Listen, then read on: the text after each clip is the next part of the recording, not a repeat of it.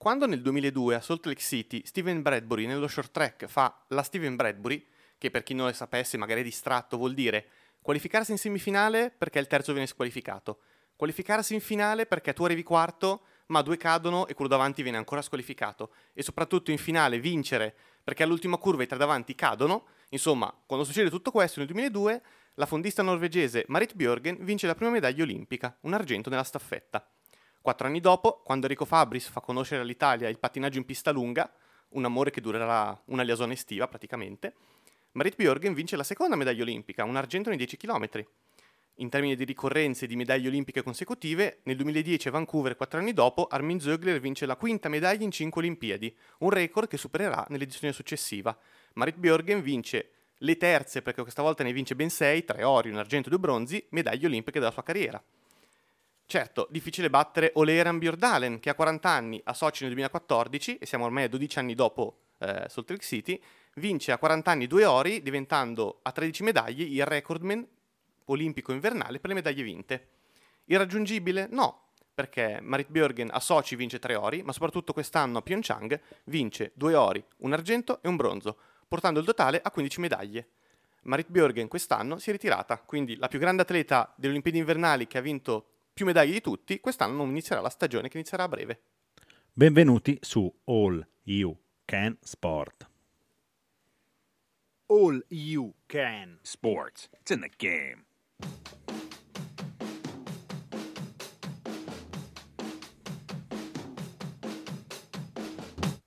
Benvenuti su All You Can Sport.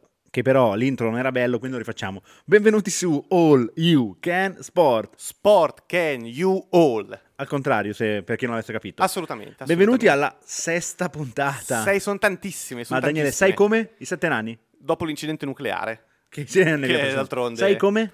Sei come, sei, sei- sei come la luna e il sole, Ale. Ah, capolavoro. Sei, sei bellissimo. Capolavoro. Sei, Hai detto- sei eh, bellissimo. Daniele, hai detto Ale, quindi... Ah, siamo qua con... Con Daniele, Alessandro- Da- Daniele Biffi e... Alessandro Arienti. Perfetto, Eh, vedi, vedi come, 22. come suona bene, liscio, veloce. Alessandro Ario Arienti, benvenuti. Benvenuti, Allora, Daniele Biffi. sesta Daniele. puntata- Non ho soprannome? Non pensavo Bullo. neanche ad arrivarci a sesta puntata, Daniele. Ma io neanche a... a- cosa, cosa siamo? A... Cos'è, luglio questa stagione? Non lo so, io vorrei dire novembre, perché oggi in realtà è il 24 ottobre ancora. Ottobre, pazzesco. Ma dal clima ieri sembrava dicembre e oggi... La mattina ag- sembra dicembre, il pomeriggio. agosto. Allora, Daniele, sui social ci stiamo un po' lanciando, sui nostri podcast ci siamo sempre, quindi la nostra presenza iniziamo a farla. Cosa ci dici? Assolutamente. Beh, beh, allora, prima cosa dico, seguiteci su Twitter, Instagram, Facebook, Spreaker, no, eh, ho dato a mente Spreaker perché io ascolto Spreaker, iTunes, ehm, Spotify, eh, Anchor. Bravissimo. Ho dimenticato No, qualcosa? no, abbiamo, abbiamo anche una mail, potete import- scriverci Su, addirittura. su, Eh, la mail è all difficile. you can Eh, sport, tutto attaccato, Chiocciola. gmail.com. perfetto, Se volete scriverci, ci trovate lì. non è detto che vi rispondiamo, però prima o poi faremo anche un Beh, numero, faremo anche un numero numero, un numero in diretta, in diretta. Daniele, vuoi- Quindi siamo alla... sesta puntata? No, non è vero, ricorso al TAR siamo alla settima. No, neanche. Fa ricorso un altro ascoltatore siamo alla quinta. No, neanche siamo alla quarta. Ma chi può fare ricorso? Tu- Tutti? tutti, se sei in Serie B e giochi in Serie B, tutti possono fare ricorso. E alla fine la cosa bella in Italia è che tutti alla fine a un certo punto hanno ragione, almeno per poco tempo, ma ce l'hanno. Allora, stiamo parlando, stiamo polemizzando su calcio italiano, Serie B maschile. Maschile in cui praticamente è successo, eh, sta succedendo cose incredibili. Facciamo un piccolo preambolo per capire la situazione. Quest'anno in Serie B c'erano 22 squadre a campionato iscritte. Eh, peccato che tre di queste, Bari, Cesena e Avellino, non siano state iscritte. Il Bari e il Cesena per motivi economici, infatti poi sono fallite e ripartiranno dalla Serie D. L'Avellino perché ha portato la fideiussione un po' in ritardo. Aveva tutti i ehm, criteri giusti, ma la fideiussione in ritardo l'hanno escluso. Cosa è successo? Che con tre squadre in meno si arriva a 19, eh, a logica si va a ripescare qualcuno, quindi per quelle fallite si ripescano Novare e Catania, forse, forse no. Eh, per l'Avellino si vede un po' che ripescare, si fanno avanti i Provercelli, il Ternana, il Siena, insomma, tante squadre che sono in Serie C si fanno avanti per il posto dell'Avellino. Peccato che sul più bello il commissario straordinario della Federcalcio eh, temporaneo, Fabricini, decide di no, no, basta, a me la Serie B è sempre piaciuta, a- deve essere a 20 squadre e quindi la facciamo a 19, che non è neanche 20. Secondo me, sai che cosa ha visto? Il baseball e la pallavolo. Hanno detto, se loro fanno a 6, Esatto. Facciamo 19. Ah, loro lo fanno a 6, io lo faccio con un numero dispari, che è ancora più eh, elucubrante come cosa. Cosa è successo però? Che Apro, Vercelli, Ternana, Siena, Novare Catania, che eh, si sono trovate a metà strada e non hanno ben capito in che campionato giocare, si è unito il Virtus Entella per un semplice motivo. Eh, dell'anno scorso hanno condannato Cesena e Chievo per delle plusvalenze fittizie, fondamentalmente si scambiavano giocatori rivalutandoli eh, per avere degli introiti maggiori, la Lega li ha penalizzati, il Chievo con due punti quest'anno e teoricamente il, il Cesena con 15 punti di penalizzazione nel campionato in avvenire. Ma cosa è successo? Che il Virtus Entella è fallito e quindi non sta giocando un campionato, cioè non il, scusate, non il Virtus Entella ma il Cesena. E quindi il Virtus Entella ha detto, eh ma scusate, facciamo questa cosa retroattiva, così che il Cesena mi arriva dietro e io Virtus Entella sono ancora in Serie B. E quindi eh, all'inizio qualcuno è stato accettato, per esempio la- una delle scene migliori è stato Virtus Entella che viene accettato il ricorso e dopo aver giocato tre partite in Serie C le dicono ok ora giochi in Serie B. Ma, ma scusate, ma com'è possibile? Ma no. E in Quindi- tutto questo, vai. scu- scusami un attimo, mille ricorsi, eh, la Serie B intanto sta andando avanti a 19 squadre, quest'oggi ehm, Un, ente giudicante? un ente giudicante ha deciso che no, no, Uno ragione- dei tanti. ha ragione- uno dei troppi, ha ragione il Ternana e quindi la Ternana, chissà che è come il Bari o la Bari, ha ragione Ternana in generale senza aggettivo, ehm, quindi la Serie B deve essere a 22 squadre, ho capito, ma siamo a ottobre, nessun problema, ci pensiamo come fare, troviamo un escamotage, una cosa un po' volemose bene, abbracciamose, e tanto nel caso il rinvio del giudizio è fatto al 29 marzo. Co- come, scusa? Allora, eh, cioè, detto tutto, per fare la sintesi è da domani potrebbe cambiarsi il campionato di Serie B dopo due mesi di campionato. Eh, Così. anche perché non sanno ancora quanti sono. Il Virtus No. Entella non sa in che, in che Soprattutto, serie ma gioca. la cosa più divertente non è chi già ci gioca che deve cambiare un po' la sua forma mentis, è chi gioca un altro campionato che deve andare a giocare la Serie B che dice scusa ma io giocavo un altro campionato. Ma con quanti punti? È, come quando giochi a campetto, freccette, che entri come. tipo quando giochi a giro ping pong. Io entro per ultimo. Entri per ultimo, hai un punto in più di quello che è entrato, che, che è ultimo, insomma. Sarebbe interessante come E logica, la, devo dire. la cosa che mi affascina di più è se aprono un mercato. E anche perché molte Che squadre spettacolo. giustamente sono preparate per la Serie C, non per la Serie B. Ma anche perché poi che giocatori. C'è tipo Rivaldo vecchio che vuole ancora giocare? Ce l'ho. Ari- Ti, Arius dico, ti do il suggerimento. Vai. Virtus Entella. Cassano. Però Cassano ha già detto: no, no, non ho più la testa per allenare. L'ha già detto due volte Daniele. Magari lo convinciamo di nuovo. Va bene, va bene. Questa, questa è la notizia con cui volevamo aprire perché ci affascina questo mondo Ci rattristisce questo mondo. imbarazzante. Cioè, non riusciamo a dare un, un giudizio, una partenza. Cioè, non si può dopo due mesi cambiare. Ah, Cioè, sottolineo come il presidente della Lega Serie C, quindi parte di questo scandalo, di questo caos di quest'estate, oggi è stato eletto presidente della Federcalcio, Gravinia.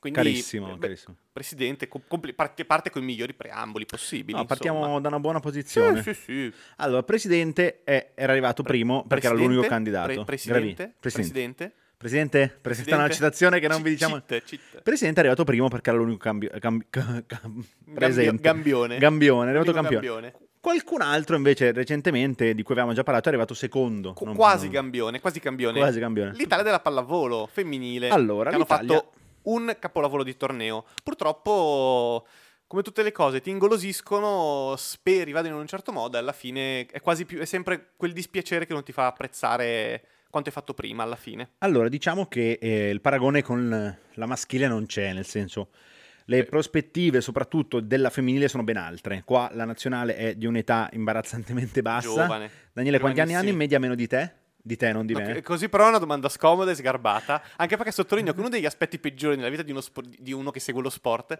è quando gli atleti che segui sono più giovani di te. Quando iniziano a Fa- essere più Fa, giovani, fa un male incredibile. ti senti vecchio. E poi, e poi Mamma cerchi di cambiare sport in modo da trovare quelli più, più vecchi di Esatto. te. Alla fine vai a seguire il biliardino, queste cose qua. Allora, l'Italia è arrivata seconda, eh, tutto il percorso bellissimo, e adesso ve ne parleremo. Abbiamo perso in finale con la Serbia, degli altri mostri fondamentalmente, anche perché in realtà, cioè nel- nello strano, nel bello, su sei giocatrici pre- premiate tra le migliori, sì, quattro, esatto, sono, quattro sono nostre. italiane, incredibile, esatto. Miglior sono nostre. sestetto. Vabbè, eh, la, L'Enogu le- che- Egonu, Egonu, Egonu, Enogu, ogni volta si sposta, ma ma anche io la sposto. E, vabbè, eh, cioè, indecifabile, miglior Tanto per dirne ma- una, in semifinale con la Cina 45 punti e in finale in una partita comunque difficile in cui la tensione, soprattutto per un team giovane come il loro, 33 punti, giusto per non farsi mancare nulla. Eh. Vuoi sapere di che anno è? Faccio finta di niente, Daniele. Eh, 98? 98. Mondiali in Francia, io mi ricordo il rigore di Di Biagio nel 98. Tu ti ricordi i mondiali del 98? Lei non era ancora nata. Che dolore. Eh, che I mondiali dolore. non se li ricorda perché lei è nata a dicembre, quindi, i Quindi mondiali proprio- non si può avere visti. Allora, l'Italia è andata bene e ne abbiamo già parlato. Il percorso dell'Italia abbastanza pulito.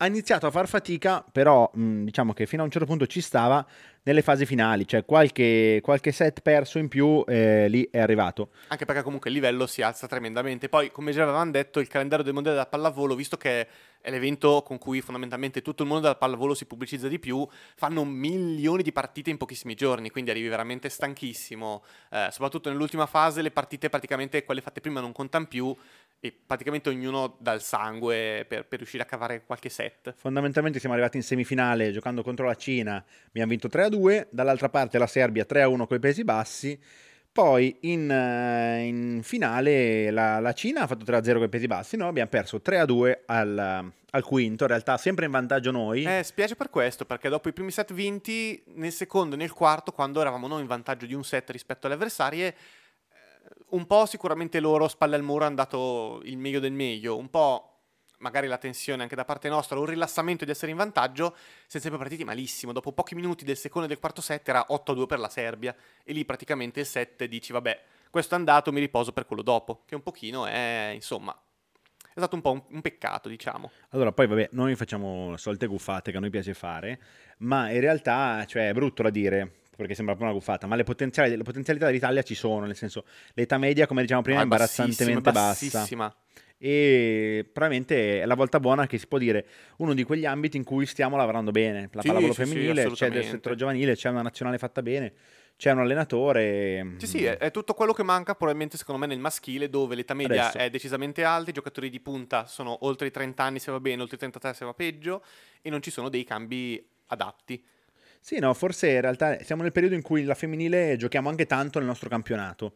Gli uomini stanno, siccome il campionato maschile e femminile italiano sono alto livello, nella maschile abbiamo in giro anche un po' di stranieri che probabilmente ci facciamo un po' de- di polemica anche sugli stranieri, sai, la fanno Sì, no, tipo Guantanamera. Ah, Sì, no, no. no, no, lui è italiano. No, in realtà la polemica che così apro una parentesi a caso, ma piace sempre a Daniele, secondo me, che ieri stavo riguardando un video del vecchio presidente della eh, FGC, Tavecchio. Non lo conosco. Tavecchio eh, e ha Gio- fatto un- Giorgio? ha fatto un, no, dopo ne parliamo. Ha fatto un video dicendo: eh, arrivano questi op- tipo ba che Esatto. fino a ieri raccoglievano banane e adesso giocano nel nostro campionato. Ma dopo quell'uscita Tavecchio ha dato le dimissioni. No, Dopo allora l'uscita in cui diceva che a queste quattro lesbiche mica daremo dei soldi parlando del calcio femminile, si sarà dimesso. No.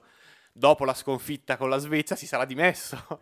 no, è stata commissariata la federazione. È veramente imbarazzante, soprattutto con le uscite. Cioè, Ci- oltre il percorso che possiamo giudicare positivamente o meno, l'Italia non è andata ai mondiali dove è andata, no, che è relativo, cioè il problema di Tavecchio è stato, apriamo una parentesi ma perché si collega anche alla Serie B, il problema di Tavecchio è stato, ha tirato insulti, ha stato è stato parecchio razzista verso gli stranieri che vengono qua e ha insultato il calcio femminile in realtà, cioè Sì, sì, tutto, tutto il movimento. grazie. Gli mancava solo il calcio maschile italiani e basta, Sì, poi sì, anche, da- però da- magari qualcosa ha detto anche Andare lì. a dare uno schiaffo al Papa, cose Ma- di questo eh. tipo, insomma.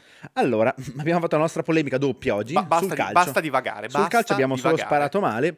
Allora, a proposito di, di clima, Daniele, abbiamo parlato clima sereno o non sereno, parliamo del clima sereno, che è più quello dell'ambiente. L'ambiente è sereno, caldo, freddo, ma ci Dov- avviciniamo al freddo. Dovrebbe essere più freddo, soprattutto speriamo che sia più freddo fra qualche mese dove inizierà la stagione degli sport invernali. Allora, Daniele, qual è il tuo sport invernale preferito? Allora, qualche anno fa era lo sci alpino. Dopodiché, recentemente, grazie anche alla diffusione di tanti canali, mi viene in mente per esempio Eurosport, che l'ha reso molto più visibile eh, a, a qualunque orario, con molta più facilità, devo dire che anche il salto con gli sci, il biathlon soprattutto, sono decisamente goderecci. Soprattutto il biathlon perché ha quella cosa bellissima di essere, tipo in gare come la sprint, molto frenetico, molto avvincente. Mentre alla fine, per esempio, mi viene in mente lo sci alpino, guardi quando toccano le prime 10, ma quando tocca dalla 45esima alla 60esima, diciamo che un po' magari chiudi l'occhio. Allora, eh, come ben sai, ho una passione per il salto con gli sci e il biathlon anch'io recentemente che impazzisco, anche perché stranamente eh, si vede in Italia, riusciamo a vederlo in televisione in qualche modo. Lo sci alpino, la cosa che mi ha sempre fatto impazzire anche a me è quella, l'ordine un po' random no, delle partenze. No, no, è che non è random, è che, No, scel- no. è che le prime della classifica scelgono l'ordine in cui partire. Esatto, quindi non- cioè, è random per chi guarda e dice ma scusa ma perché quella parte là? Il problema è che ti accorgi che a un certo punto che è partita la prima, quella dopo che è tipo a 6 minuti da lei, dici vabbè dai c'è ancora della gara, la guardiamo. Allora, mh, parliamo di sport invernale, abbiamo accennato qualcosa di discesa, salto con gli sci, prima o poi ne parleremo, che come sa il buon Ben Daniele, io ho una grande passione, anzi prima o poi andremo anche a Tarvisio a fare un salto. Ma sì, Fare un dai. salto, hai capito, Daniele? un s- ta- ta- ta- Bella. Allora, passiamo al momento un po' più frizzantino della puntata. Eccolo qua. Eh, raga, cioè, se uno si Tec- prende gli, se uno tec- si prende, tecnico, se uno si, tecnico, potresti- sì, se uno si grazie. prende gli appunti con scritto Mi- stai mi attento che poi non si alzi- sente la sigla e poi non alzi la sigla. Mi, cioè, mi alzi la, la- la sigla in È la, cuffia, terza, è la terza volta di fila, Daniele. Inizia a essere un po', Eh, un po' lo, problematico. lo cosa. licenziamo però Lo questo licenziamo. tecnico. È il questo terzo tecnico. questo mese, Eccoci qua con la sigla. Pronto? Pronto? Pronto? Pronto? Sì, pronto? Pronto? Allora, il tecnico alzata si sentiva molto bene la sigla, bella, Un bella- ottimo tecnico. bella alta, frizzantina. Allora, perché abbiamo messo una sigla telefonata? Perché facciamo una... No, telefonata. Eh sì, Daniele, ti tocca, ti tocca. E siamo sempre nell'ambito dello sport invernale. Vediamo se il nostro campione di oggi ci risponde.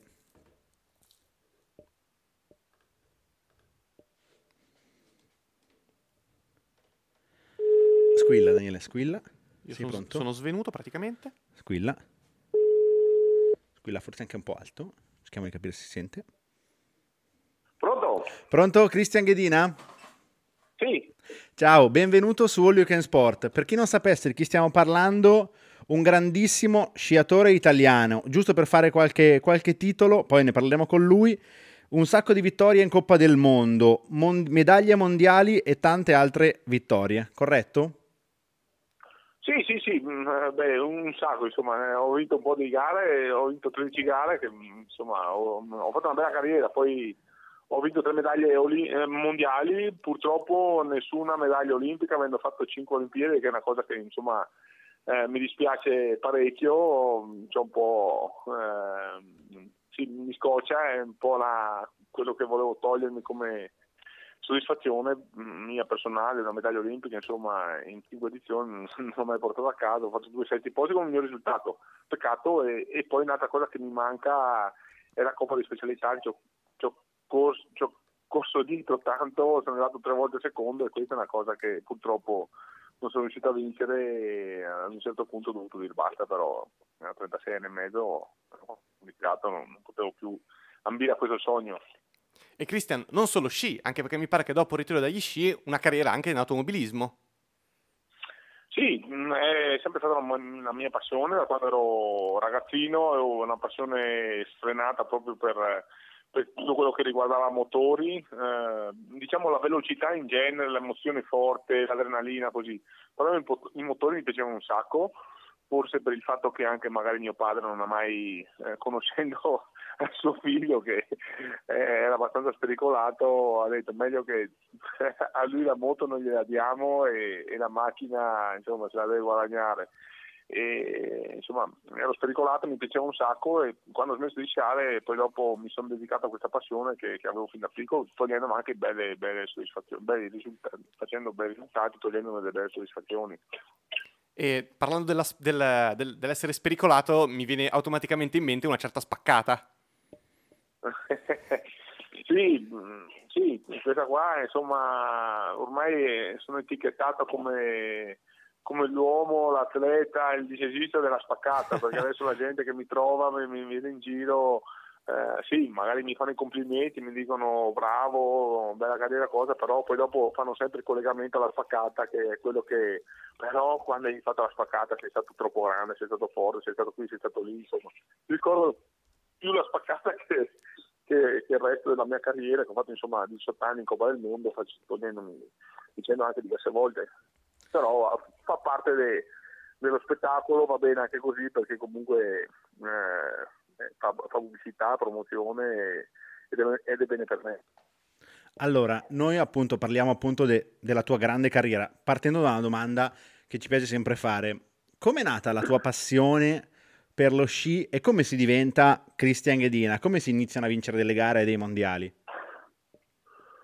Ma eh, sicuramente eh, cioè non è che si, mm, come si diventa Cristian Ghedina o come si diventa un, gran, cioè un grande campione, io mi sono trovato belle soddisfazioni, ho fatto belle gare, però per diventare forti o comunque ottenere risultati a livello mondiale e stare in auge eh, per tanti anni, poi ci sono tanti atleti che hanno vinto più di me, bisogna mettersi in testa che eh, bisogna, fare, bisogna fare tanti sacrifici, tante rinunce eh, e lavorare, lavorare tanto, insomma, perché lo sport un, eh, uno che fa lo sportivo professionista non è come un lavoro che può andare avanti per tanti anni, 40, 45, 50 anni. Lo sport hai, l'età è limitata, hai eh, qualche sport c'hai 8-10 anni, qualche sport eh, riesce anche a essere un più longevo, c'hai 15, forse anche 20 anni di attività, quindi devi giocare tutto in quegli anni che sono un range, eh, qual- qualche sport inizi prima, qualche sport inizi a diventare più forte dopo, però devi lavorare fin da piccolo facendo eh, tanta, tanto lavoro, perché tutte le cose che impari da ragazzino eh, non le puoi sicuramente imparare dai 12-13 anni in avanti, devi fare tanto di, di, quello che fai e poi dopo quando arrivi a 14-15 anni lì devi tenere duro perché inizia eh, il percorso più difficile che inizi un po' a conoscere come gira il mondo, inizi a conoscere i divertimenti, la bella vita, eh, le ragazze e lì insomma eh, devi, fare, devi fare l'inizio, quello che dico un po' a tutti. E comunque io, sì, io ho iniziato la mia passione, l'ho presa, me l'ha trasmessa mia madre per lo sci, lei è stata la prima maestra di sci donna della scuola Sicortina. Io, sì, lei mi ha portato a sciare a 3-4 anni, come iniziano tutti i ragazzini quando sono, sono piccoli a Cortine, bambini hanno sport, Cortine è il paese in cui vivo, è una località sciistica e, e, niente, ho iniziato a sciare con lei, lei mi, cioè, mi, portava, poi a me piaceva, ho giocato anche a hockey, sono stato presidente. Prima di, di entrare nello ciclismo ho fatto due anni di hockey io da, da 7 a 9 anni, poi dopo mi sono stufato e ho fatto la selezione per entrare nello ciclismo e ho iniziato diciamo così eh, con lo sci la mia carriera sciistica però lo, sempre, lo praticavo sempre lo sci andavo quasi tutti i giorni a sciare mi divertivo poi quando ero uno ciclero ho iniziato fare la ginnastica, andare avanti e, e insomma sì, fortuna, mh, mm, ho avuto tanta fortuna, eh, tanta costanza, ma costanza Uh, ce l'avevo perché poi dopo mi piaceva, lo facevo proprio con passione, mentre tanti ragazzi vedo adesso forse che sono quasi costretti dai genitori a andare con gli sci, poi adesso ci sono tanti svaghi, ormai adesso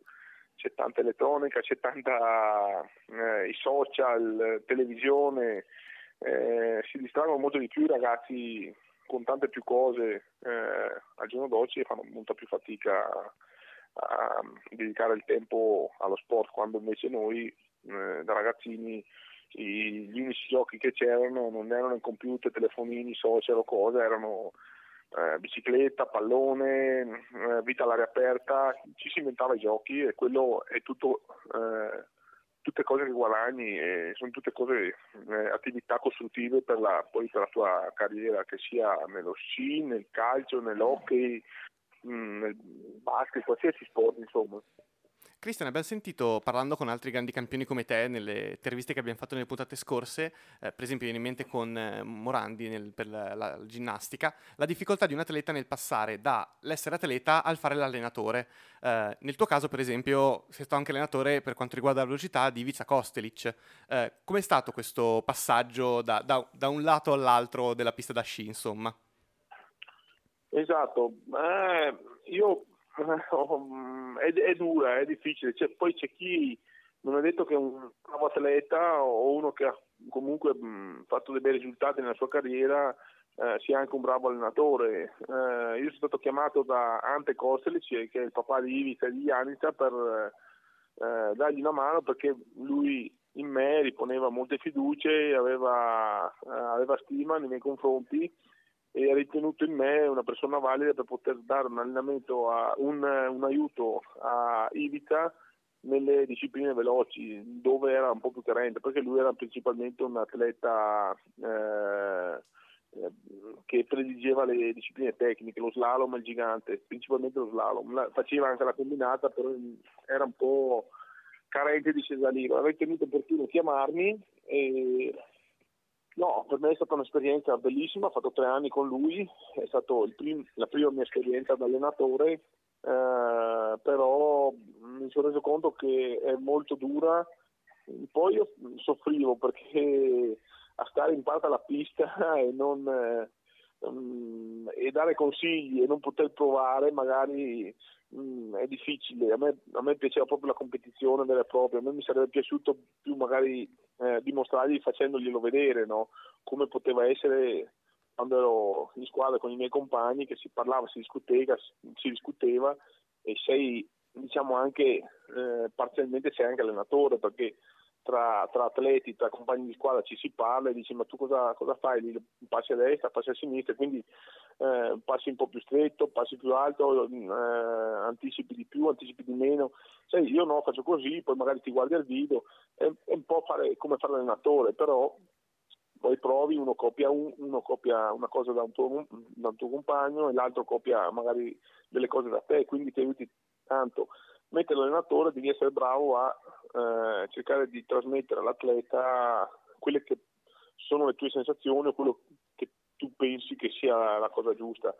Mm, insomma, è stata una bella esperienza, mm, mi è piaciuta, loro penso che siano, Ivica mi ha ringraziato anche perché la medaglia che ha fatto all'Olimpiadi in combinata l'ha fatta nella da Libro, lui ha continuato a ringraziarmi, mi ha detto più volte insomma grazie perché merito, merito tuo se se ho vinto la discesa perché nello slalom sono andato malissimo, cioè se ho vinto la discesa, ho vinto la medaglia in combinata perché è stato grazie a, una gran bella discesa che, eh, che ho vinto la, la, la medaglia, se, perché se era per lo slalom sicuramente non la portavo a casa la medaglia.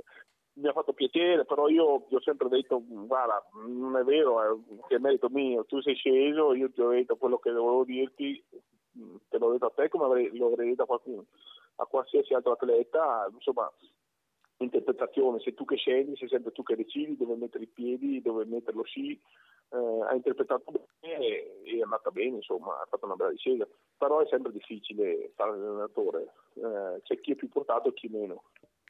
Allora, grazie mille. Ti faccio l'ultima domanda prima di lasciarti andare.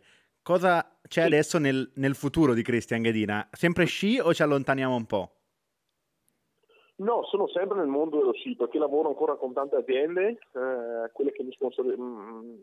Mm, ho diciamo 4-5 aziende che, che, con, con, le quali collaboro, che erano i miei sponsor quando correvo e in più sono testimonial dei mondiali eh, di Cortina 2021, eh, quindi sono sempre nel settore sci, eh, ambassador dei mondiali e, poi ho, ho, una scuola di sci a Cortina che porta il mio nome e quindi sì, sono impegnato anche sempre in pista, anche se ho tante altre attività da, da, da, da, da giro con le mie, mie, le mie aziende che mi sponsorizzano, ho insomma un po' di giri da fare, un po' a destra e un po' a sinistra, sono sempre vagabondo come prima, però adesso purtroppo la cosa più brutta è che non sono atleta, che è la cosa che mi piaceva di più, l'atleta eh, competere e confrontarsi con gli altri eh, atleti delle altre nazioni era quello che mi piaceva di più.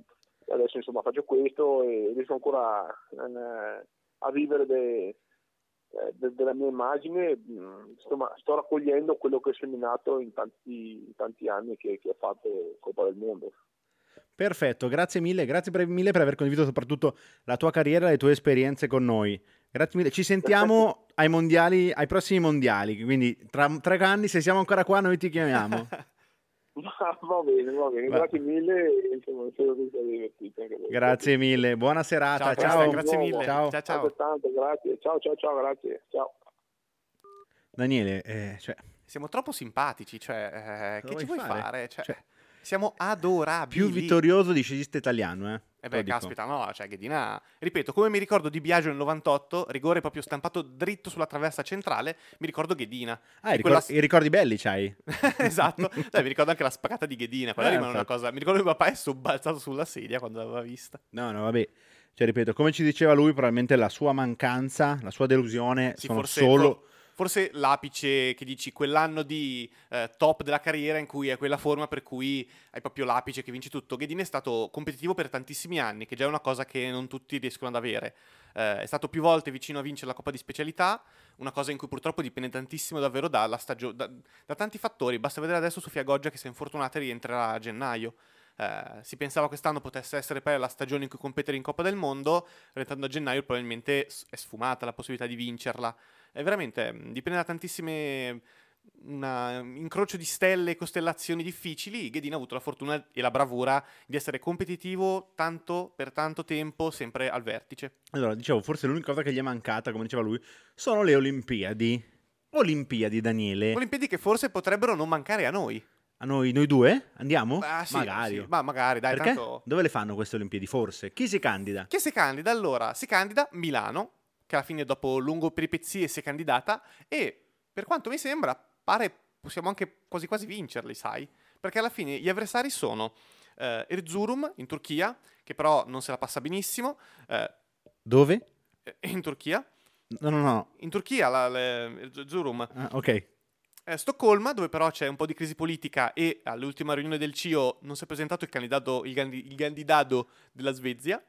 Ma Stoccolma tutte le Olimpiadi o facciamo un po' Stoccolma? So- un po' un- sta- stavolta le vogliono tutte, non solo i cavalli, perché giustamente non ci sono d'inverno. E infine c'è Cagliari, dove però il 13 novembre, come eh, una ghigliottina, eh, pende un referendum e si sa, come Brexit ci insegna, che chiedere il parere alla popolazione è sempre una scelta sbagliata. Non è il principio della Repubblica questo. Scusate. Allora, no, noi saremmo molto contenti di avere le Olimpiadi a Milano.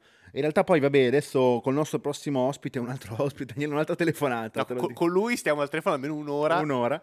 E parleremo anche di Olimpiadi e l'unica cosa che dispiace a me, ma ovviamente fa parte di tutto l'iter politico e non, che effettivamente non è facile gestire un'Olimpiade a Milano, perché già Milano di sé ha il nome, ma la montagna a Milano non c'è. C'è la montagna di San Siro, Ed è per questo che la gestisci in due regioni, che è molto quindi più la, la sposti facile. un po' anche in detto. Veneto, però sia il Veneto che la Lombardia vogliono un po' di gare, Milano dice, eh, ma io sono Milano, quindi sarà un, be- un bel disastro. facile. Daniele, allora, per questa volta la sigla non te la rimando, D'accordo, bene, così dovete passare subito alla però chiamata. la telefonata ce l'abbiamo, a questo punto. quindi preparati che partiranno degli squilli. e- Ormai do- dopo la puntata scorsa con tre, tre telefonate ho superato le mie paure. Adesso, non ecco, è vero si acuiscono. Quisco non esiste. Sì, esiste. Pronto? Pronto Dario Puppo? Sì, eccomi. Perfetto, sei in diretta su All You Can Sport. Per chi non sapesse chi stiamo parlando, giornalista, facendo una sintesi, giornalista di Eurosport e una delle voci principali dello sport invernale, corretto? Sì, beh, sì. Eh, anche troppo. Comunque ti ringrazio. No, no, ma che troppo. eh. io, come dicevo anche prima, sono diventato grande. Cioè, ho iniziato a seguire tantissimi sport perché comunque è la bravura anche di chi li commenta a incuriosire lo spettatore, a trovare quella curiosità che allo spettatore piace per approfondire certi argomenti. Quindi, grazie a te. E infatti. Allora, infatti, a, prop- a proposito di curiosità, noi partiamo al contrario, partiamo dalle curiosità. Ci chiedevamo, ma queste tute verdi ti piacciono o no?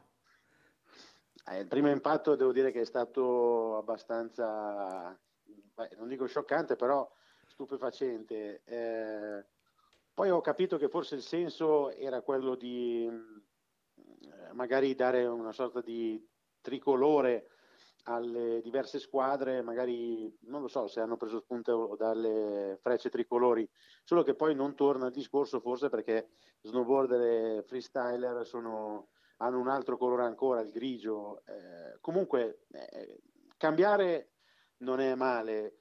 Eh, sicuramente sono molto distinguibili quelle dei fondisti, dei biatleti, dei combinatisti che sono verdi, eh, anche forse troppo, soprattutto però ci fa avvicinare magari a dei paesi che eh, sono magari più considerati outsider. Il colore verde eh, fa venire in mente veramente diciamo paesi folcloristici se vogliamo, soprattutto se si pensa alla neve. Però comunque è una novità, soprattutto per chi fa sport nordici, e sarà anche questo un motivo in più per seguire l'inizio della stagione. Allora, a proposito di sport, eh, noi stavamo parlando, abbiamo aperto un po' con le Olimpiadi, questa candidatura delle Olimpiadi di Milano. Cosa ci, ci puoi dire? Beh, intanto la cronaca, o comunque la stretta attualità, dice che in questi giorni, io ieri sono stato a Livigno, in questi giorni ci sono, proprio oggi, eh, gli esponenti, cioè rappresentanti del CIO stavano anche in Canada, ma in Italia stanno facendo visite nei- nelle località che potrebbero ospitare le Olimpiadi nel 2026. E quindi insomma è la prima eh, situazione in cui davvero eh, l'Italia si, si sente eh, partecipe di questa corsa, di questa sfida a tre. Ehm, ha creato molte perplessità, soprattutto quando poi eh, la candidatura era addirittura eh, estesa a Torino, però eh, tutto sommato se si pensa ai luoghi che vengono coinvolti, comunque eh, Livigno è molto attiva, ha in progetto anche di fare un parallelo eh, di Coppa del Mondo slalom sulla pista intitolata Giorgio Rocca in futuro usando lo snow farming. Eh, diversi sport potrebbero essere orientati lì, eh, lo sci nordico in Val di Fiemme, io mh, non la trovo un'idea sbagliata che va verso la direzione giusta, cioè di non sprecare più eh, impianti che poi dopo non vengono utilizzati, perché è veramente la cosa più triste vedere come lo sport perda quell'occasione alla fine di ogni Olimpiadi, dopo un anno, dopo 8 anni, come è successo anche in alcuni siti eh, in montagna a Torino 2006. Le altre candidature non è che siano più eh, agevoli, forse si dovrebbero fare anche più chilometri, comunque sia in Canada per andare da Calgary a fare il salto mille chilometri, in Svezia si deve attraversare un confine per andare in Lettonia a fare le gare da Budello e andare a ore per fare le gare di sci è altrettanto lontano. È il futuro, il futuro perché comunque non è facile mettere in piedi un'Olimpiade senza eh, dover fare i conti poi con eh, insomma, un discorso economico che comunque non è eh, fuori portata come le edizioni precedenti, soprattutto quella in Russia eh, o in Cina, parlo di quelle estive, però io credo che eh, è una idea che, che, ci può stare, soprattutto sono luoghi dove puntualmente ogni anno si fanno più o meno gare di Coppa del Mondo, per cui questo è importante. Allora, io mi collego a tutto questo dicendo appunto a questione risparmio e collegandoci a uno dei tanti sport di cui ci piacerebbe iniziare a parlare. Biathlon e io parto da Anterselva. Quindi Anterselva mi pare di capire che non si parli più di Anterselva alle Olimpiadi, però Anterselva rimane comunque cioè ci saranno i, i, i, mondiali, quindi... e poi il biathlon invece è uno sport in gran rilancio in Italia e anche qui ti chiedo cosa ci puoi dire, ci collego le due cose.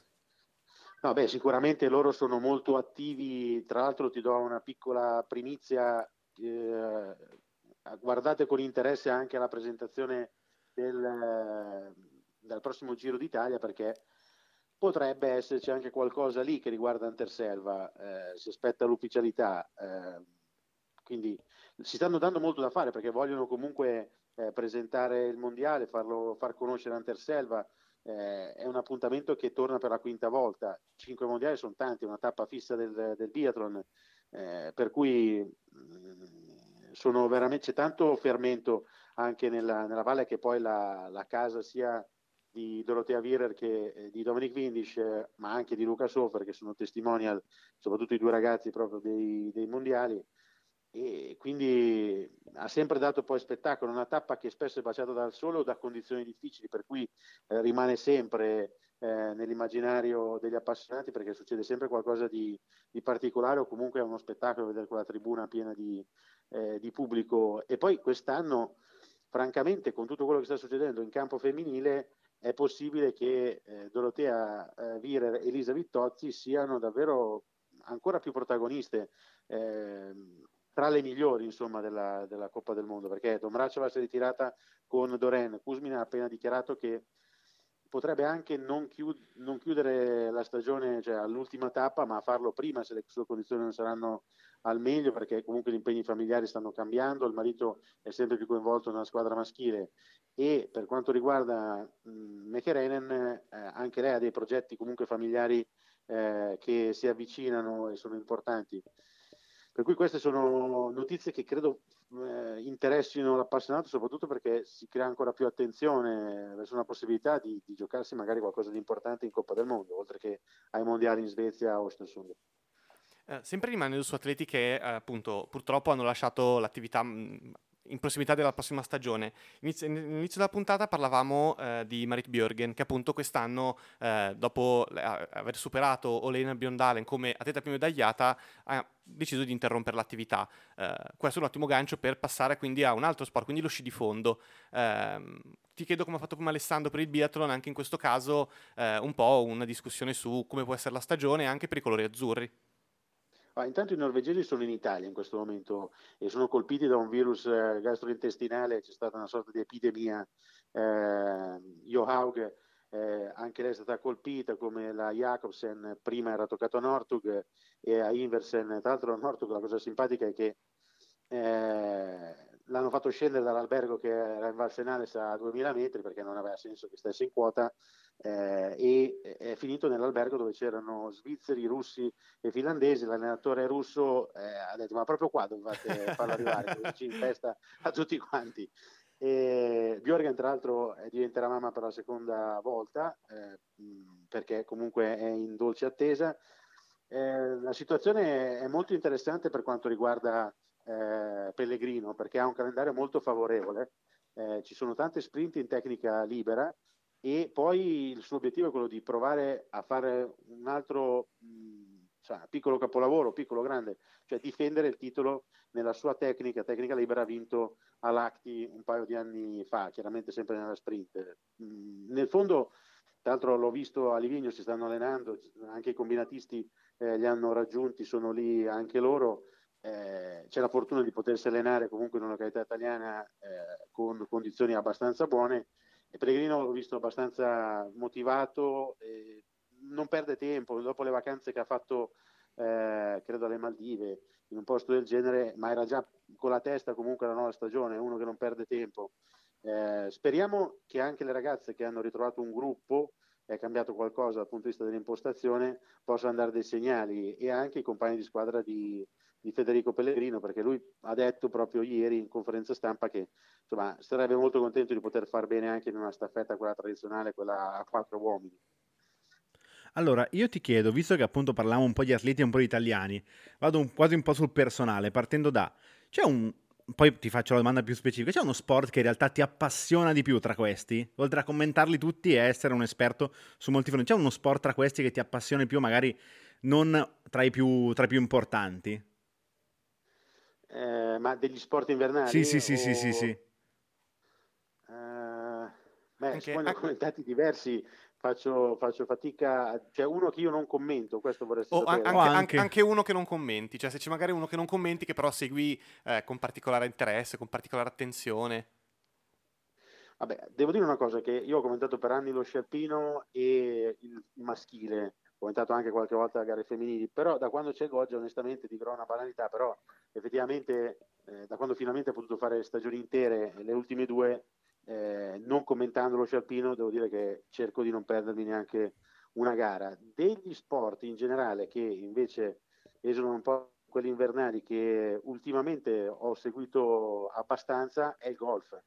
Ho provato anche a, non a giocare, però nel senso a andare sul campo pratica, è una cosa che che mi piace e devo dire con quello che ha fatto Molinari in, eh, in questi mesi eh, sono, sono, tornato a seguire con, con interesse eh, il golf. Devo dire che insomma, è, è bello che l'Italia magari lo possa conoscere un po' di più grazie a quello che sta facendo lui. Anche perché il coro Moli Moli Molinari trascende la plom del golf, ha detto. è, quello è, insomma, geniale, Hollywood ormai è, Co- ha, insomma, ha varcato di confine. Come anche la scenetta eh, che sicuramente avrei visto anche tu, eh, sì, successiva sì. di Loro a letto. È stato bravo, che voto mi dai? 4 su 5, tu 5 su 5. Sì, sì, sì, ho visto chiaramente. Tra l'altro lui è veramente, al momento, forse esagerando, è più un personaggio fuori dall'Italia che in Italia, cioè è più un personaggio mondiale fuori che da noi. Eh, perché il golf è, uno sport comunque anglosassone e, e quindi tutti i paesi eh, ma non soltanto, cioè non ci si rende conto.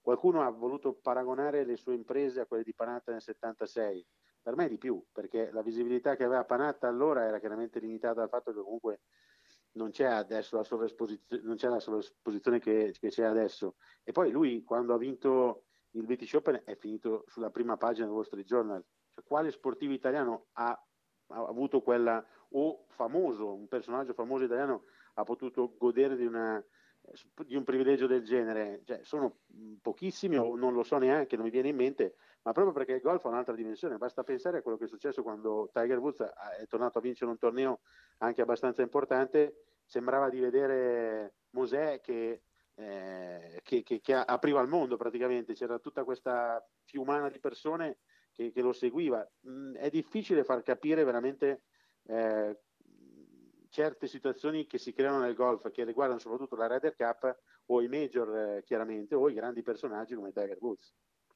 Allora, a proposito di, di grandi personaggi, adesso esagero beh, volontariamente, Dario Puppo, in terza persona, è ormai comunque una voce autorevole, soprattutto negli sport invernali, ma anche su tanto altro. Come si diventa Dario Puppo? Come si diventa appassionati, appassionati e telecronisti di, di uno sport? Vabbè, quando ero ragazzo io eh, non c'erano i social, per fortuna, forse dico, però c'era, c'era, il divano, c'era il divano, c'era la televisione, c'erano soprattutto eh, grandissimi programmi fatti da colleghi eh, che hanno preceduto me e tanti altri che ci hanno insegnato eh, il grande tennis, la grande box di Rino Tommasi, Dan Peterson che faceva le telecronache di, di NBA, insomma, eh, e poi anche colleghi degli sport invernali, Gattai, non ne parliamo. Chiaramente quando ci sono comunicatori o, persone in grado di farti vivere un evento, se già tu sei appassionato di sport, eh, diventa tutto un po' più semplice ovviamente appassionarsi. E, e poi vabbè, ho fatto anche sport, ma non a livello mai agonistico minimamente importante, però sicuramente lo sport mi è, mi è, sempre piaciuto, non pensavo di fare questa cosa, ho fatto proprio la gavetta più normale eh, attraverso eh, settimanali locali in, in, Brianza, poi tennis italiano, Gazzetta dello Sport come collaborazioni e poi c'è stata l'occasione con Eurosport, tra l'altro sono vent'anni che faccio il commentatore, ho avuto la fortuna di iniziare presto ed era anche una situazione come, in cui si poteva sperimentare, si poteva anche insomma, esagerare, tra virgolette. L'inizio, gli impatti iniziali non, non sarebbero più possibili adesso perché saresti tra virgolette linciato dai social probabilmente avendo quel tipo di, di approccio. Però vent'anni fa era diverso insomma insieme ad Antonio Costanzo abbiamo iniziato questa esperienza condivisa all'inizio appunto insieme eh, proprio la cosa più importante è la passione, poi devi avere un pizzico di fortuna, eh, però davvero dico con la, mas- la, massima tranquillità che se ci sono riuscito io ci vuole costanza, un pizzico di fortuna, essere al momento giusto, al posto giusto e poi insomma eh, devi tirare fuori le qualità se ce le hai e non metterti mai davanti a quelli che sono i protagonisti dello sport. Insomma. Allora, noi stiamo qua a parlare delle ore, eh, ma ci, ci tagliano prima o poi.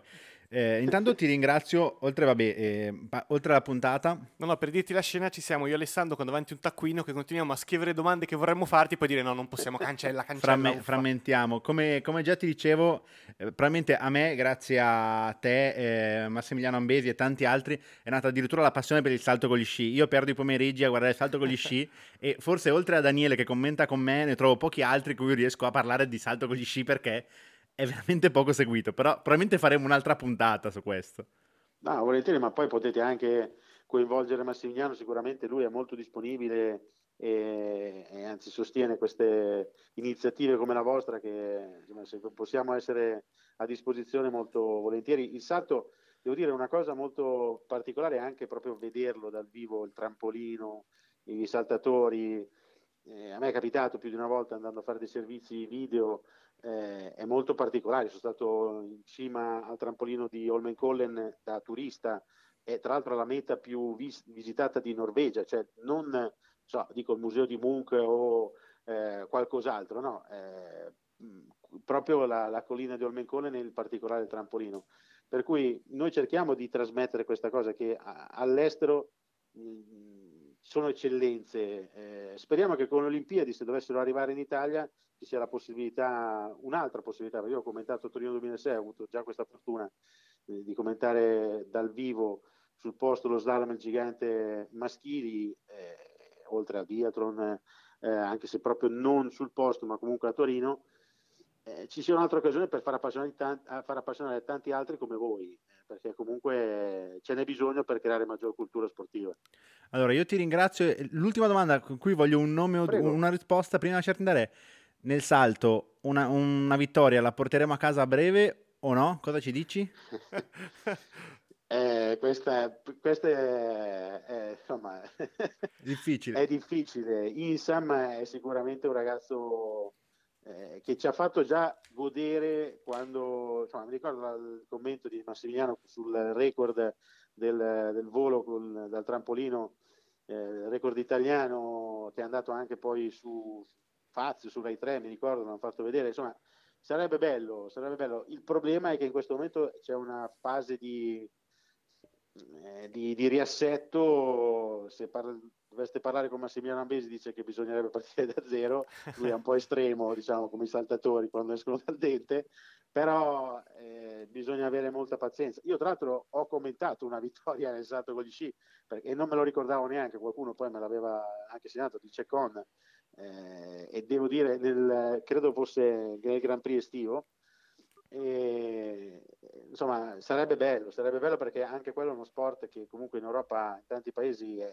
uno sport nazionale e da noi è di, di nicchia, però insomma in Val di Fiemme stanno, hanno costruito, stanno finendo il trampolino da 60 che può aiutare tanto proprio i giovani, e bisogna crederci, speriamo. Va bene, io ti ringrazio ancora, grazie mille e speriamo di sentirci a, prima delle prossime Olimpiadi in Italia. Quando volete. Quando Grazie, volete. mille, Grazie mille. grazie mille. Buona serata, grazie. Ciao. Ciao, grazie. Ciao, ciao. ciao. Daniele, chiudi tutto, andiamo. Dai. No, basta, io sono commosso. Cioè, la scena vera era che io e Alessandro facevamo, scrivevamo delle domande sul foglio, facevamo no, non possiamo, è già tardi, uffa. E poi c'era Alessandro invece che faceva la, simulava la posizione del salto con gli Esatto, sci e esatto. saltava. Allora, ehm, mh, vabbè, noi ci emozioniamo con poco, però veramente, mh, se vi capita, per chi ci seguirà, Dario Puppa è una delle voci di sport invernali, ma oltre al fatto che vi possono non interessare gli sport invernale, è proprio bello sentire la conoscenza che ci sta dietro, Sì, sì, sì, cioè il que- è passaggio di quello. conoscenza. È sapere di cosa si parla in maniera competente, conoscendo gli atleti, sapendo davvero quello che passano, cosa fanno, magari il periodo di forma, conoscendo bene le regole della competizione, dello sport, soprattutto mettendoci dentro anche la capacità comunicativa, perché ad oggi è quello che conta e Dario Pupo è veramente un grandissimo comunicatore. Esatto, cioè il, il giro è sempre questo, cioè non è tanto se, se sei un ex calciatore o un ex sportivo e puoi parlarne, ma devi averne la conoscenza per portare veramente un qualcosa agli altri. Quindi basta Rai, basta Rai. Eurosport, no, Scu- non ci, danno i soldi. Scusate. Allora, Daniele, veramente potremmo andare avanti delle ore con Dario, con Dario Puppo, finiamola qua perché sennò eh, non, non, non ce la facciamo. E n- per oggi non abbiamo finito. Allora, io volevo andare fuori dai miei punti. Siamo in ritardo, ma ci vado lo stesso. Il mia, la mia solita notizia è un po' flash. Questa notizia è un po' più importante delle altre di solito. Nell'NFL, che appunto, se no Daniele poi mi sgrida perché non spiego di cosa parliamo. NFL, la lega di football americana, la più famosa al mondo di football eh, eh, al mondo. C'è un italiano. Ogni tanto gioca, ogni tanto no. Ogni tanto lo- Giorgio Tavecchio. lo prendono in una squadra, ogni tanto no. Per diversi motivi, che probabilmente se riusci- il sogno è provare a parlarne con lui, ma finché gioca in NFL ovviamente deve fare quello, è stato preso, ha fatto una partita eh, la notte scorsa e ha fatto il, il panico, decisivo, ha vinto, portato a vincere la squadra fondamentalmente. E oltre a fare, il- non ha fatto touchdown perché non è il suo ruolo, ma lui calcia, calcia la palla in mezzo ai pali. Ha calciato da una distanza siderale, da 40, 50 e 56 yard. Daniele, sai fare la trasformazione da yard a metri? Vediamo. Io no, ma Google sì. Bravo. No, comunque, vabbè, oltre al fatto che io farei una polemica sugli americani che usano E gli le yard e le non i metri, dista- però vabbè, basta, ha calciato da, basta. considerate un campo di calcio, per fare un esempio sbagliato, da metà campo, ha calciato in mezzo a dei pali, come se fosse sopra la porta. Quindi ha fatto una cosa veramente inenarrabile. Ricordatevi questo nome, Giorgio Tavecchio. Tavecchio non è il cognome dell'ex presidente, che era un Lo salutiamo. carissimo. Eh, presidente, Presidente, presidente, presidente, magari. Ehm, giusto per dire un altro accenno, ricordatevi che a FIFA 99 c'era un bug per cui se tu calciavi da centrocampo spesso il portiere usciva e la palla passava e facevi gol. Vabbè, Daniele, questo non lo sapevo proprio. Eh, sì, prima. sì, sì. Allora, partiamo con, la- con il nostro caro John. Siamo un po' in ritardo, ma secondo me ci aspetterà. Eccoci, eccoci qua, non con John, ma con la sigla. Andiamo a vedere i risultati della giornata conclusa, nemmeno conclusa ieri perché domani sera c'è il posticipo. Allora, Livorno-Crotone 10, Bari-Modena 11. Tesoro, è 1-0, 1-1. Scusi. Io ti dirò che que- ah, pensavo esattamente a questa sigla quando io sono un pendolare purtroppo nella mia vita. eh, quando queste mattine eh, arrivavo a Bovisa, vedevo il cartellone, vedevo eh, Milano-Bovisa 11, Milano-Cadorna 20, eh, Comolago 12. E poi in realtà secondo me potrebbe arrivare qualcuno che ti dice no, guarda, è sbagliato, sarebbe Sono 30, 31. 40, soppresso, esatto. So- Sono di più, non sono di meno. Però, però, secondo me noi andiamo lunghi, no? E poi non abbiamo modi per andare lunghi. Siamo un po' indecisi. Abbiamo forse una sigla nuova per, per il pezzo di John che adesso vi faremo sentire e magari capiremo quale vi piace di più. Puoi leggere tutto il quadro Leggo complessivo? tutte? Ok.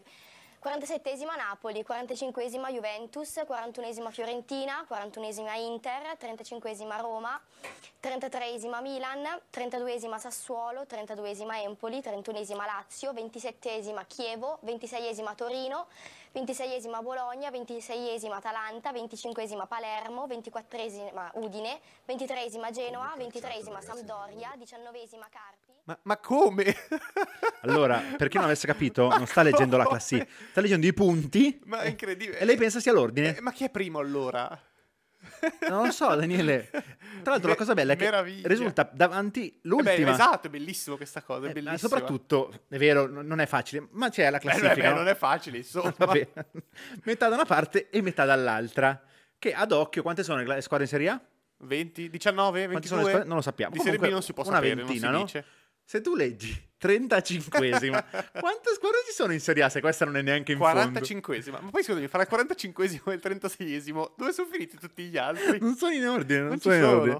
Allora, eh, siccome le partite sono belle, ma John lo è di più. E le sue partite, manco a parlarne, ancora meglio. Allora, adesso non si Però sente. questo Però tecnico o- oggi è colpa solo parte è del da tecnico. cacciare. Perché abbiamo avuto un problema prima e lo stiamo, lo stiamo risolvendo. Adesso vediamo se si è risolto. consiglia partite ed eventi da seguire assolutamente. Partiamo.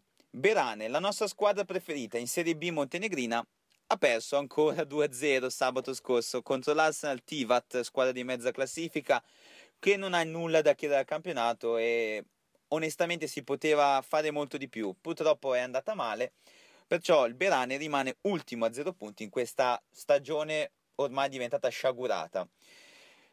Ha però modo di rifarsi. Domenica 28 alle ore 13.30 affronterà la seconda squadra del campionato, il Liescopolie, che sulla carta, e penso proprio riuscirà ad averla meglio del- sul nostro Berane, comunque, quantomeno sulla carta è favorito. Noi facciamo il tifo appunto per il Berane Football Club, sperando che prima o poi arrivi almeno un misero punticino.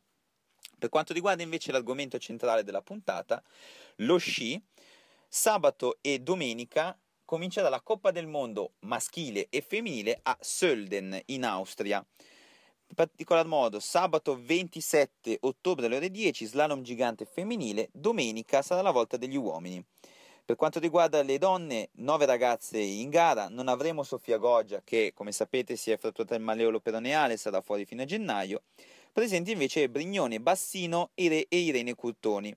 Oltre al ritorno di Francesca Marsaglia dopo il lungo infortunio durato un anno e mezzo, avremo anche l'esordio di Lara Della Mea ed Elena Sandulli, che potranno così mettersi alla prova con le big. Ultimo piazzamento degno di nota è il terzo posto nel 2017 raggiunto da Manuela Mölg, che si è ritirata proprio alla fine della, scorso- della scorsa stagione. Perciò la responsabilità per un nuovo piazzamento sarà affidata alle nostre nove ragazze che sabato affronteranno questo percorso di slalom gigante. Per quanto riguarda invece gli uomini, 8 saranno gli italiani in gara, oltre ai soliti di Prandini e Manfred Mölg che raggiunse il secondo posto nel 2012, avremo anche l'esordio di un certo Giulio Bosca che potrà anch'esso mettersi in mostra.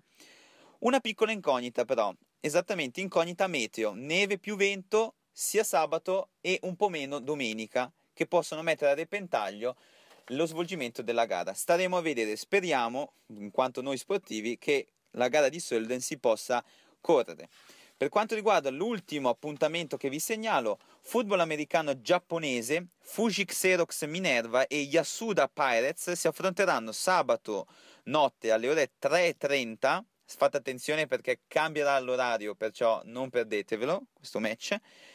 Siamo all'inizio della conference, all'inizio della season. Gli Yasuda Pirates, che si trovano nella East Conference, due vittorie su cinque per ora, affronteranno il Fuji Xerox Minerva, una sola vittoria su cinque nella Central eh, Conference. Sarà un match quindi da coda, un match eh, per la salvezza se fossimo nel campionato italiano di calcio. Staremo a vedere, sicuramente sarà molto tirata e perché no, sarà probabilmente un match piacevole da seguire, ve lo consiglio. Per ora io ho finito i consigli, vi do appuntamento a settimana prossima, sempre mercoledì, sempre su All You Can Sport. Alla prossima settimana ragazzi, ciao! Ciao John, campione. Allora, Daniele, se sabato non guardi il Smart Pirates, guarda sul football Ah, americano eh, giapponese. Sottolineo che siamo più del servizio pubblico, diciamo anche quando cambiare l'ora. Sì, ma infatti. Cioè, siamo meravigliosi. Allora, eh, ci hanno detto che siamo lunghissimi, peggio del solito. Ti brucio la partita. Daniele, so che vuoi dire che la pallamano sta giocando l'European Championship. Sono 7-8 a 6. Ha fatto gol adesso l'Islanda contro la Grecia. Non era la pallamano, volevi dirmi? Quasi, quasi. Parliamo di basket, c'è in corso l'Eurocup, parliamo dell'italiana. Germani-Brescia contro Stella Rossa, è iniziata malissimo, dopo il primo quarto era tipo 7 a 26, una cosa folle. Ora, quarto quarto, sono 56-50 per Brescia, quindi... ah, Invece, quella cosa con le orecchie, quella coppa con le orecchie che Mourinho ancora fa pesare ai tifosi della mamma, mia, Juventus. mamma mia, impazziscono dopo anni e anni.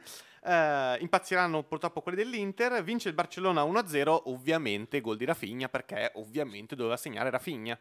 E l'Inter non l'ha L'Inter preso. non l'ha preso. Barcellona non lo voleva, però. lui. per ehm, tirare su il morale agli tifosi italiani, il Napoli sta vincendo a Paris Saint-Germain contro il Paris Saint-Germain, gol di Insigne. In casa? Napoli in casa? No, il Napoli è a, è a Paris. Quindi non è 10. È no, è 0-1. 0-1. Clamoroso. È, è- anche il risultato giusto, cioè pazzesco. È il disastro. Eh, esatto, Ah, Daniele, nuovo record, quindi è malissimo questa cosa. Però eh, i nostri ospiti veramente oggi erano proprio... Ma diciamolo che è colpa degli ospiti. Diciamolo. Ma non riusciamo a smettere di parlare. Noi va bene, non riusciamo. Loro erano Eh, d'accordo io con Dario noi. Puppo mi- mica gli dico basta a, fi- a posto così. Allora, in breve sintesi, eh, breve sintesi è un Non è- ossimoro? Non si può dire, cos'è? Non è un ossimoro, è un non so, Vabbè, breve sintesi, breve- si può, sì, si può dire in italiano. rafforzativo. Rafforzativo, bello. E vi ricordo di seguirci sui social, Anchor, eh, Non è un Spotify, Spotify, Spotify, nuovo- do- nuovo do- dove, dove scaricare i file. illegali, non si Esatto, può dire. chi- chi- gli agenti che stanno alla Seguiteci, porta. commentate e fate tutto quello che volete con noi. Twitter, Io- Facebook, Instagram. Qual è il tuo preferito? Magari è cambiato. No, Twitter da, da seguire, è sempre Eh, divertente. sapevo. Dario Pupo poi regala soddisfazioni su Twitter. Anche su Twitter. Allora, io vi ringrazio per averci seguito da Alessandro Ariarrienti. Daniele qualcosa biffi? Prima o poi lo troviamo. Eh, cerchiamolo, aiutateci. Daniele Dario Puppo B. Eh, magari. Mi piacerebbe. Eh, magari. Allora, io vi ringrazio per averci seguito. All You Can Sport. Zen Again. Ciao ragazzi.